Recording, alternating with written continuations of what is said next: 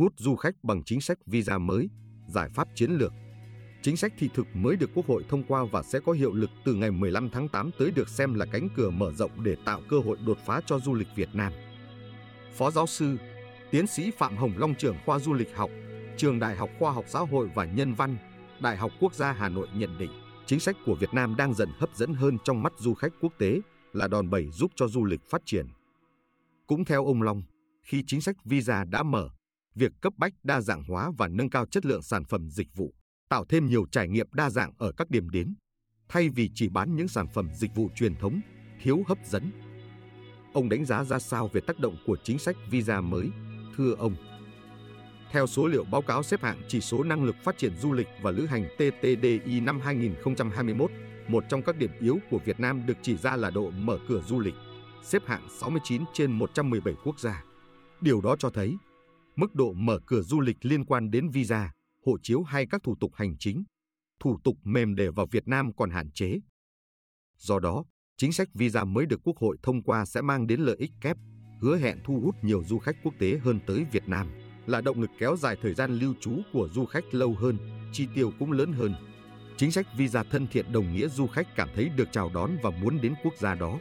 Việc khơi thông điểm nghẽn visa sẽ giúp Việt Nam hiện thực hóa được mục tiêu đón 8 triệu lượt khách quốc tế trong năm 2023 và vượt xa hơn nữa trong năm 2024.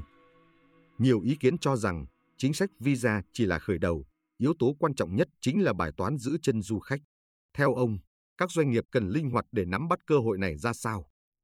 Như tôi đã nói, chính sách visa là một tiêu chí để thu hút khách quốc tế và khi chính sách visa đã mở, việc cấp bách là đa dạng hóa và nâng cao chất lượng sản phẩm, dịch vụ, tạo thêm nhiều trải nghiệm đa dạng ở các điểm đến, thay vì chỉ bán những sản phẩm dịch vụ truyền thống, thiếu hấp dẫn.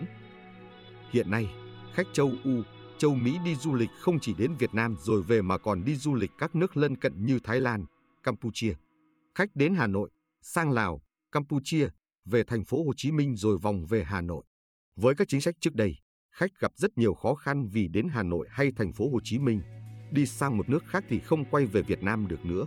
Hiện nay, chúng ta cho xuất nhập cảnh nhiều lần, khách có thể đi vòng cung từ Việt Nam sang các nước trong khu vực, sau đó quay trở lại Việt Nam. Ngay lúc này, doanh nghiệp cần đẩy mạnh chiến lược quảng bá điểm đến để du khách quốc tế biết mà tới.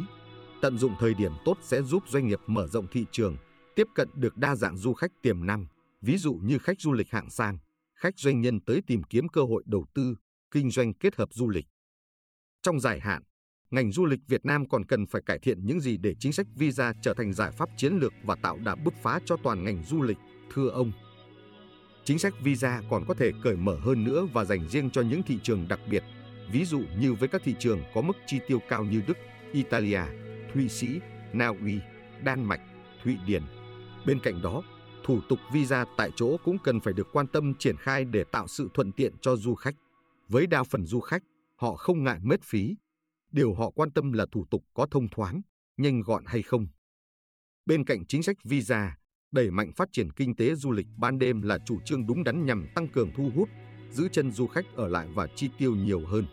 Việc xây dựng và phát triển kinh tế ban đêm sẽ là một chặng đường dài và cần có một hệ thống quản lý, cơ chế và chính sách tài chính để xây dựng hành lang pháp lý thông suốt cho sự phát triển của lĩnh vực này. Ông kỳ vọng chính sách thị thực nhập cảnh mới có thể tác động làm tăng thêm lượng khách du lịch quốc tế cho các doanh nghiệp ra sao. Chúng tôi kỳ vọng chính sách thị thực nhập cảnh mới có thể tác động làm tăng thêm lượng khách du lịch quốc tế đến Việt Nam từ 5 đến 25% mỗi năm.